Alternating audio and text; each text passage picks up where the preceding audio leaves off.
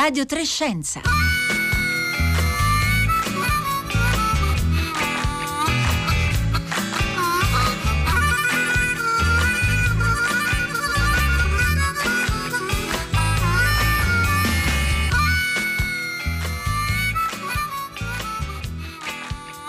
Buongiorno, buongiorno da Pietro Greco e benvenuti a Radio Trescenza. La rianimazione cardiopolmonare. Sì, la rianimazione cardiopolmonare può salvare molte, anzi moltissime vite. Eh, molte persone muoiono perché in caso di una crisi grave, magari avvenuta per strada, non c'è nessuno che riesca a praticarla in tempo utile. Si può fare qualcosa?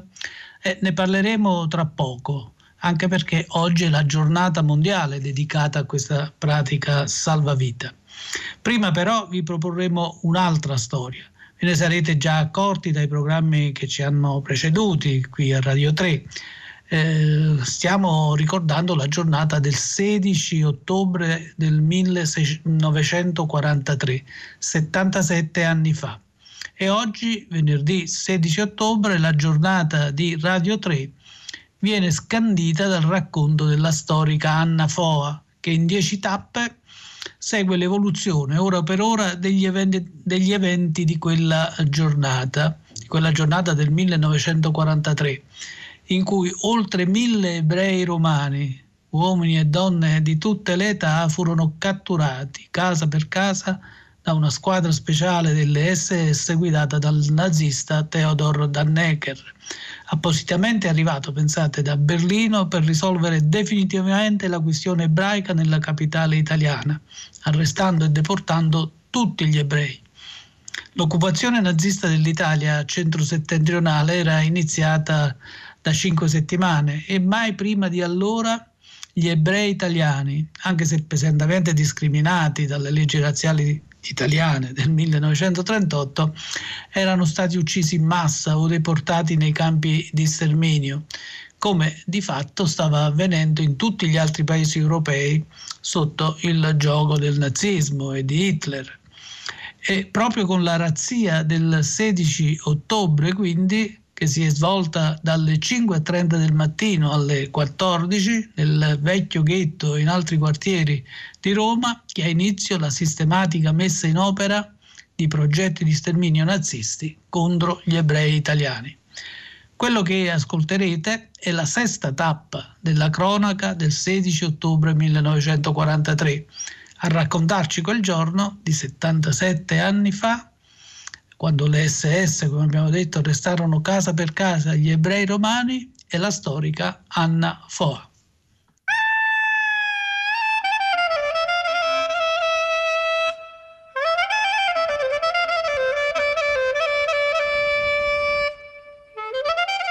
Città del Vaticano, ore 11.45.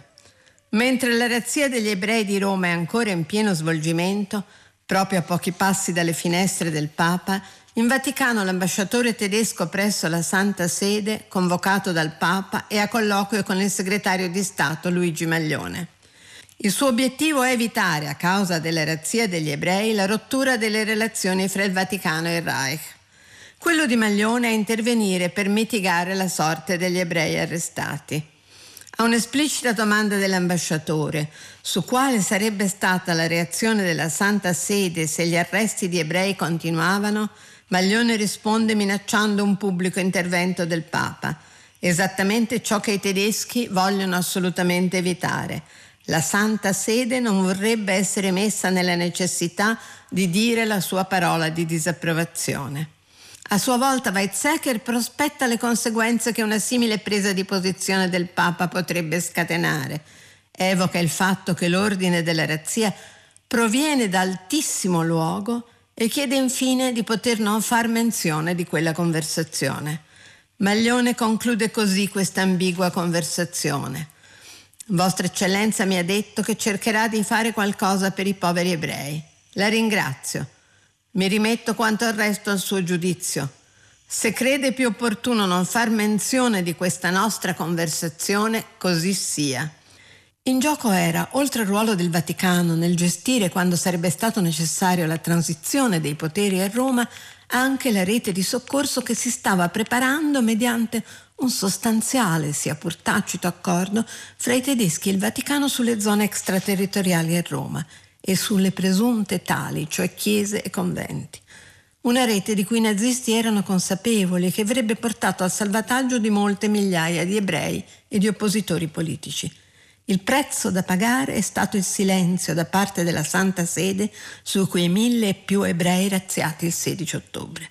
Da quel colloquio, ovviamente riportato ai suoi superiori sostenendo di aver avuto la meglio, Weizsäcker esce convinto di aver chiuso definitivamente la questione. Maglione invece è certo di aver mitigato la sorte degli arrestati. In un colloquio confidenziale con Giovanni Battista Montini, allora sostituto della segreteria di Stato e poi Papa col nome di Paolo VI, Weizsäcker spiega a Montini che qualsiasi protesta da parte del Papa avrebbe avuto semplicemente l'effetto di rendere davvero radicale il ricorso alle deportazioni. Con radicale si intendeva evidentemente tale da coinvolgere anche i battezzati e i misti, cosa che in realtà avvenne comunque. In quest'ottica anche l'ordine di non deportare il 16 ottobre battezzati misti appare da parte nazista come un tragico ballon d'essai volto a assaggiare quale sarebbe stato il punto di rottura della Chiesa. E la reazione della Chiesa non appare solo debole, ma anche inferiore a quella che i nazisti si aspettavano. Il 26 ottobre, quando la maggior parte degli ebrei arrestati nella razzia era già stata uccisa ad Auschwitz, il Vaticano fece uscire sull'osservatore romano un comunicato semi-ufficiale in cui si diceva al Santo Padre continua a giungere, più che mai insistente e pietosa, l'eco delle sciagure che l'attuale conflitto, col suo prolungarsi, non cessa di accumulare.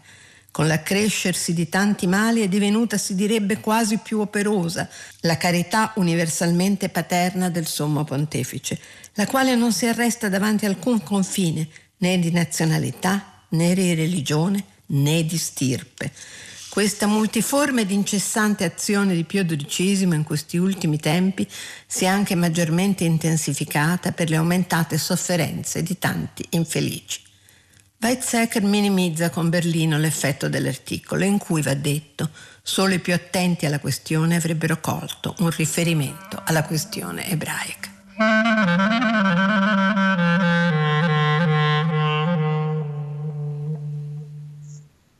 Era Anna Foa che ci ricordava il 16 ottobre del 1943 e, eh, e adesso eh, ricordo che eh, potete ascoltare la sesta tappa eh, perché per ascoltare tutti i frammenti sonori di questa giornata potete andare sul sito di Radio 3 o sull'applicazione Rai Play Radio e cercare Un giorno nella storia, il programma a cura di Federica Barozzi. E adesso ricordo anche il numero di telefono per intervenire con sms in trasmissione 335 56 34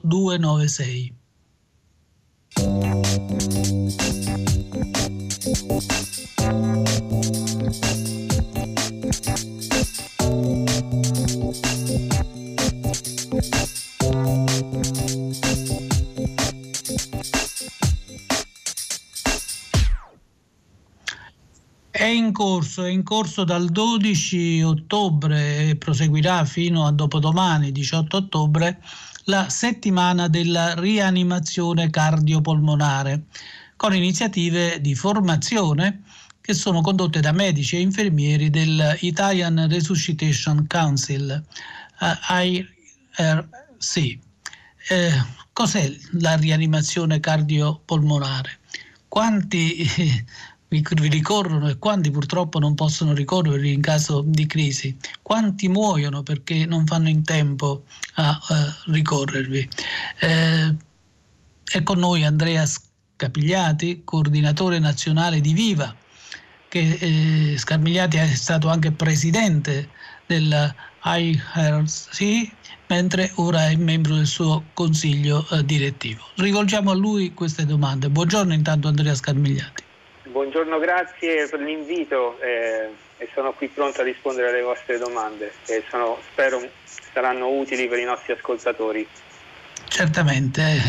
Eh, eh, la prima è, ci spieghi che cos'è la rianimazione cardiopolmonare e quante vite può salvare? Allora, la rianimazione cardiopolmonare è una serie di eh, valutazioni molto semplici anche se ovviamente fatte in un contesto molto drammatico, e di azioni altrettanto semplici. Fondamentalmente eh, per rianimazione cardiopolmonare, quella di base, quella che noi proponiamo a, a tutti i cittadini che ci stanno ascoltando, si compone di eh, alcune valutazioni, cioè cercare di capire se una persona che si sente male di fronte a noi, che in particolare eh, perde coscienza, ha un malore di tipo generico oppure è già entrato in quel tunnel drammatico che si chiama arresto cardiocircolatorio. L'arresto cardiocircolatorio è ciò che precede di fatto la morte, è già un processo di morte iniziato che però ci dà la possibilità eh, di avere a disposizione una manciata di minuti per capire che cosa sta succedendo e per provare a impedire che questo processo di morte diventi irreversibile. E, ehm, come si fa? Si fa cercando di capire appunto se la, la, persona che si è sentita male di fronte a noi, oltre a perdere la coscienza, ha perso anche altri segni di vita, in particolare la capacità di respirare normalmente. Se io mi trovo di fronte a una persona che non mi risponde quando la scuoto e la chiamo, rimane incosciente e non dimostra di avere un'attività respiratoria regolare o non fa altri movimenti o non dà altri segni di vita, ecco, devo pormi il problema che quella persona abbia iniziato a morire e devo fare qualcosa per impedire che questo processo di morte prosegua. Innanzitutto devo dare l'allarme, quindi chiamo il, il servizio di emergenza territoriale, il 112 e il 118, chiedo se c'è un apparecchio che si chiama defibrillatore vicino a me, ma soprattutto e velocemente inizia a fare una manovra molto banale, anche se eh, ribadisco, eh, è semplice dal punto di vista tecnico, ma immagino che sarebbe eh, genera, genera ansia, ma questa ansia va vinta in qualche modo, che è il massaggio cardiaco esterno, le compressioni toraciche, cioè devo mettere le mie mani al centro del torace di questa vittima e cominciare a spingere profondamente e velocemente in modo tale da generare un flusso di sangue che il cuore da solo non è più in grado di, di, di generare. Questo flusso di sangue mantiene in vita ancora per un po' la vittima e mi dà il tempo di far arrivare i soccorsi più avanzati e le competenze più avanzate. Non so se sono riuscito a spiegare. No, è tutto, tutto chiaro. Le avevo chiesto anche eh, quante vite si possono salvare se eh, questa, questa pratica questa, questa è la domanda che sta alla base di tutti i nostri sforzi e sta alla base anche di questa settimana di sensibilizzazione se non si fa niente, nel caso dell'arresto cardiaco la morte è inevitabile. Se riuscissimo a eh, far, far, arrivare, far essere presente accanto a una vittima di arresto cardiaco improvviso, qualcuno che è in grado di capire, di comprendere questa situazione e di, far, di fare queste manovre, potremmo triplicare la probabilità di sopravvivenza di questa persona. I numeri sono drammatici, eh, so che in questo periodo di pandemia di numeri eh, purtroppo ne sentiamo tanti, ma eh, di arresto cardiaco eh, muoiono circa una persona ogni mille abitanti eh, all'anno in Italia, quindi muoiono 60.000 persone circa all'anno in Italia. Questi sono numeri enormi se ci pensa. E la cosa più drammatica da pensare è che se di queste 60.000 persone probabilmente almeno la metà potrebbe essere salvata se accanto a loro ci fosse qualcuno appunto in grado di comprendere cosa sta accadendo e di praticare queste manovre che, che ho descritto. Ecco, per avere un termine di paragone, oltre 30.000 sono stati morti da Covid, quindi potremmo salvare un numero di persone pari a quelle morte da Covid, più o meno. Ha, per, ha perfettamente colto la proporzione e la dimensione del fenomeno. Quindi è, è proprio il caso di dire che abbiamo tra le nostre mani, intendo come comunità civile, tra le nostre mani la possibilità di salvare tantissime vite. Eh, mi riallaccio al tema che avete appena concluso, quello del drammatico, eh, del drammatico 16 ottobre del ghetto di Roma. C'è un detto ebraico che dice chi salva una vita salva un mondo intero. Ecco, mi sembra che il tema sia abbastanza, abbastanza simile, ecco, comunque eh, può essere ripreso anche in questi termini. Ecco, è cambiato qualcosa, visto che stavamo parlando di Covid, eh, sì. nella, in questa uh, possibilità di, di, di, fornire questa prestazione certo, eh, a certo. causa del Covid? Eh, purtroppo sì. Allora, eh, uno dei motivi per cui le persone non, certe volte non iniziano a fare i, le manovre di, di, animazione è perché hanno una certa diffidenza, no? non, non, sono consapevoli di poter fare qualcosa di utile, penso di poter fare dei danni e non, ultimo, non come ultima ragione c'è anche la, la, la, percezione di un pericolo che magari la persona che stiamo soccorrendo può contagiarci di qualcosa e di qualche malattia che noi non conosciamo. Questa era una barriera già prima della pandemia, è evidente che in una fase di pandemia questa percezione è ancora più accentuata e può influire negativamente, negativamente, sulla disponibilità delle persone a soccorrere una persona in arresto cardiaco. Ecco, un messaggio chiaro che vorrei dare oggi è che questo non può essere, non può essere vero, non può essere accettato perché con delle minime misure di prudenza noi possiamo comunque praticare queste manovre a una eventuale vittima di arresto cardiaco avendo un minimo rischio veramente irrisorio di poter essere contagiati, ma avendo invece la grande potenzialità di salvare una vita sicuramente, una vita che invece se, fosse, se non fosse soccorsa eh, sarebbe sicuramente persa. Quindi eh, la, la, la, pandemia può avere e sta avendo un'influenza negativa purtroppo sulla disponibilità delle persone a soccorrere gli altri, dobbiamo dire che invece questa cosa eh, non, non, ha ragione di essere perché indossando noi la mascherina e ma, mettendo anche sul volto della, della, vittima eventuale un'altra mascherina o semplicemente un, un panno, noi riduciamo tantissimo, la, la, di fatto la, riduciamo quasi a zero la possibilità di essere contagiati se questa persona fosse mai contagiata dal, dal virus, mentre nelle nostre mani rimane la grandissima potenzialità di salvare la vita di questa persona. Andrea, eh, Capigliati, eh, so che voi avete avanzato delle richieste, che queste richieste vengono discusse in Parlamento, meglio, insomma, dovrebbero essere discusse in Parlamento. Una di queste richieste, se non erro, è una maggiore quantità di corsi di, informa- di informazione e di formazione. E questo è un progetto che voi chiedete che venga esplicato soprattutto nelle scuole eh, anzi voi chiedete che ci sia una formazione obbligatoria eh, sul primo soccorso e sulla rianimazione cardiopolmonare. E allora eh, io so che voi nell'ambito di questo progetto avete come dire, attivato alcune scuole in Italia, in particolare eh, alcuni istituti hanno vinto un concorso, la, eh, la rianimazione cardiopolmonare secondo noi.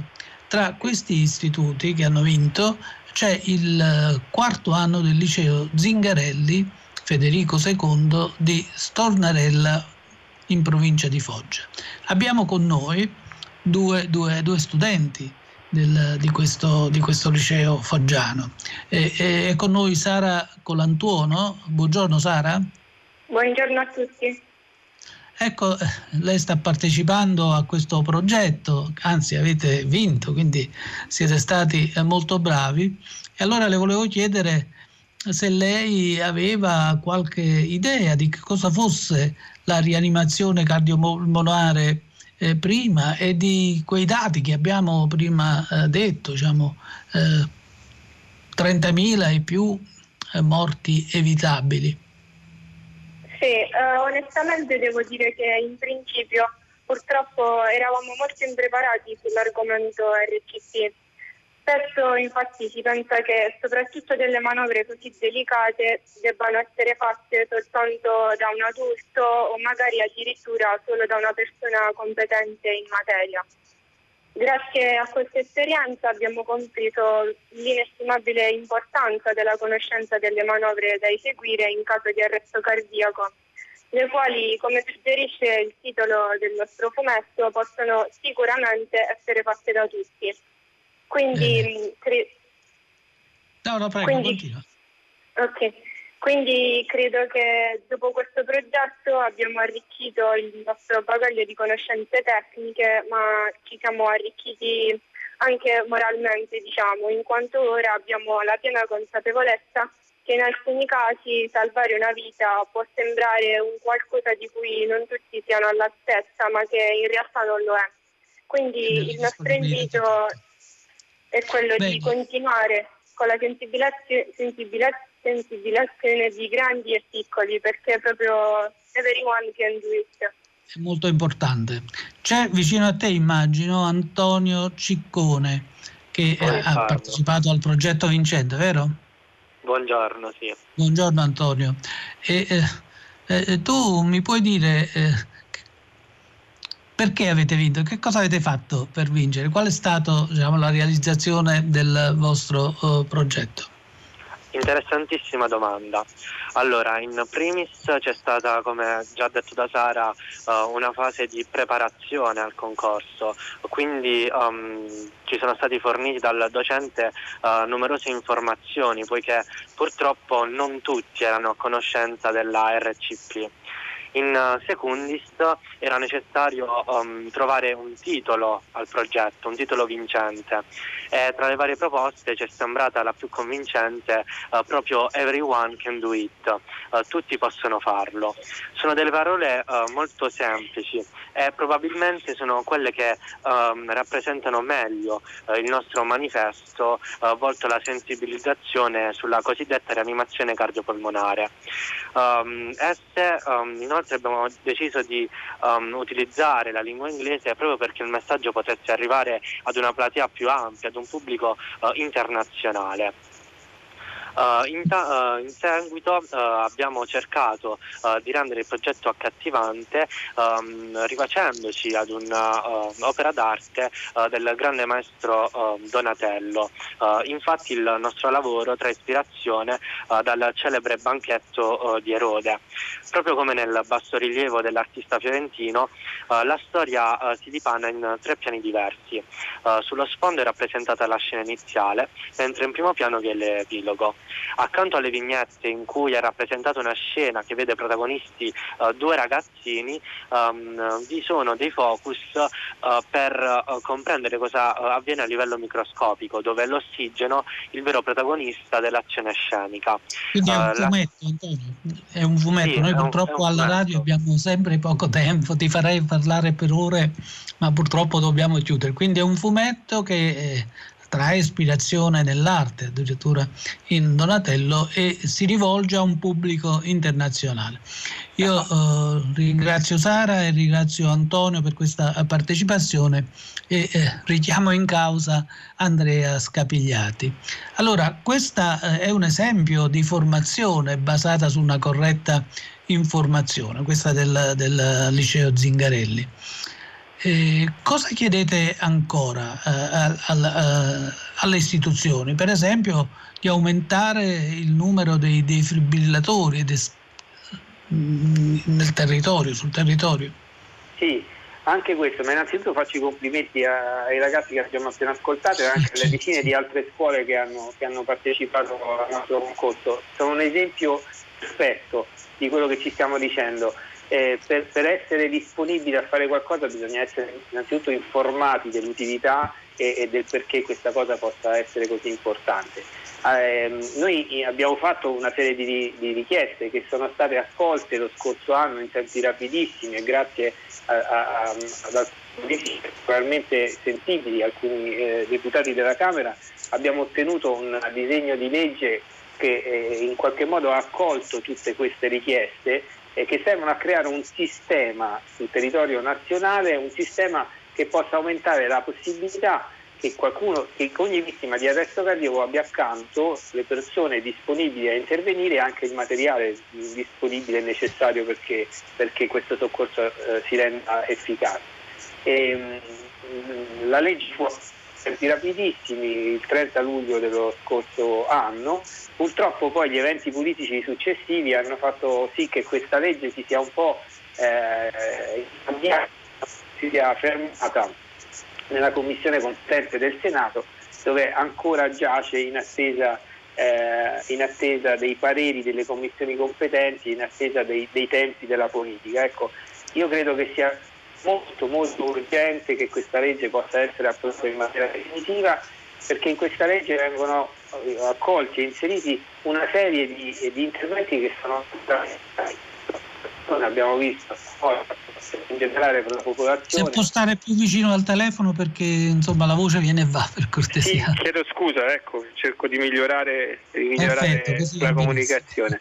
Dicevo, dicevo, una serie di interventi fondamentali, la sensibilizzazione e l'informazione come abbiamo visto nelle scuole, una norma che salvaguardi tutti i cittadini che si fermano a soccorrere una vittima di arresto cardiaco senza dare loro la percezione di poter essere in qualche modo coinvolti in processi legali successivi a questo loro intervento. E poi ovviamente, come diceva lei, una maggiore presenza nei locali, nei, nei, nei, nei siti pubblici, nel, eh, nelle sedi della pubblica amministrazione, nelle scuole, nelle università, di questi apparecchi defibrillatori automatici esterni che servono a eh, aumentare la probabilità di eh, sopravvivenza delle, delle, vittime di arresto cardiaco.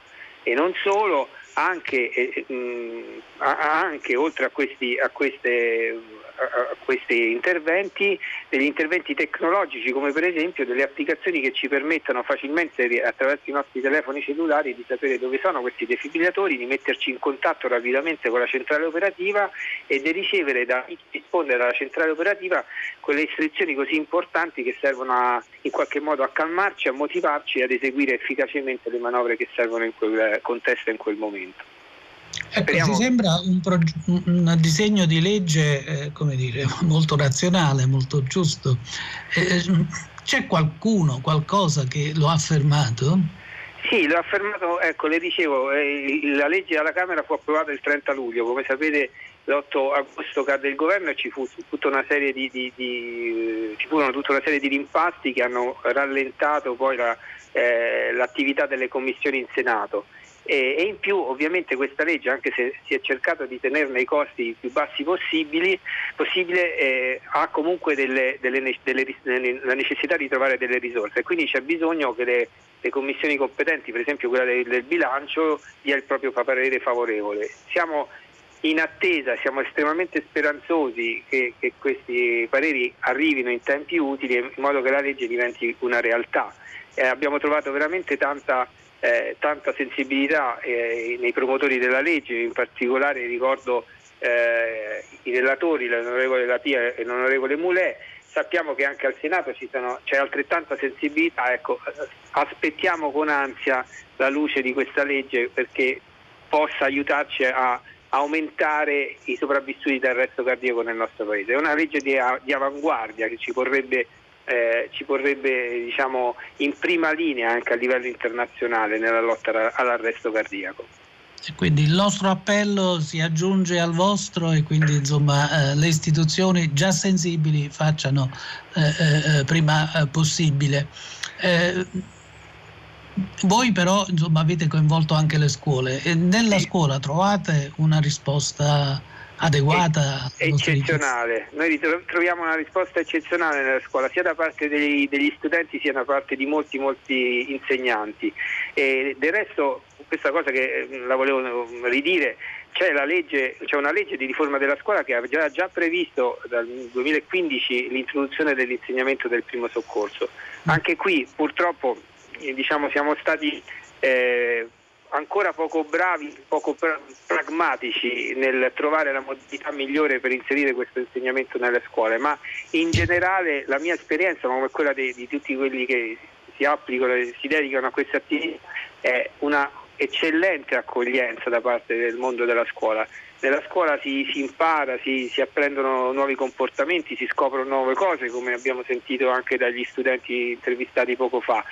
E, e se uno impara queste cose quando è piccolo, quando è giovane, anche a partire dalle, dalle scuola, dalla scuola elementare, eh, poi pensare di poter intervenire e soccorrere qualcuno diventa una cosa naturale, è come imparare ad andare in bicicletta, quando succederà poi eh, siamo tutti pronti a saltare in sella e a pedalare. Ecco, eh, se noi riuscissimo a mettere a regime questo tipo di formazione e questo tipo di educazione, io sono convinto che produrremo una nuova generazione di cittadini molto più disponibile a soccorrere gli altri, anche in termini generali. Cittadini nel caso consapevoli, attivi e solidali. Io ringrazio Andrea, Andrea Scapigliati, ricordo che è coordinatore nazionale di Viva, ma anche è stato presidente, adesso nel direttivo, di questo istituto del Consiglio italiano per la rianimazione. Bene, grazie ancora. Grazie Siamo a voi arrivati... anche da parte di tutti quelli che si dedicano in questa giornata e in questa settimana a questa attività. Grazie ancora. Grazie, grazie, grazie. E allora eh, ricordo che questo è un programma di Rossella Panarese e Marco Motta, in redazione Francesca Boninconti e Paolo Conte, alla consola Roma Pino Berardi, in regia Marco Pompi. Adesso la linea passa al concerto del mattino.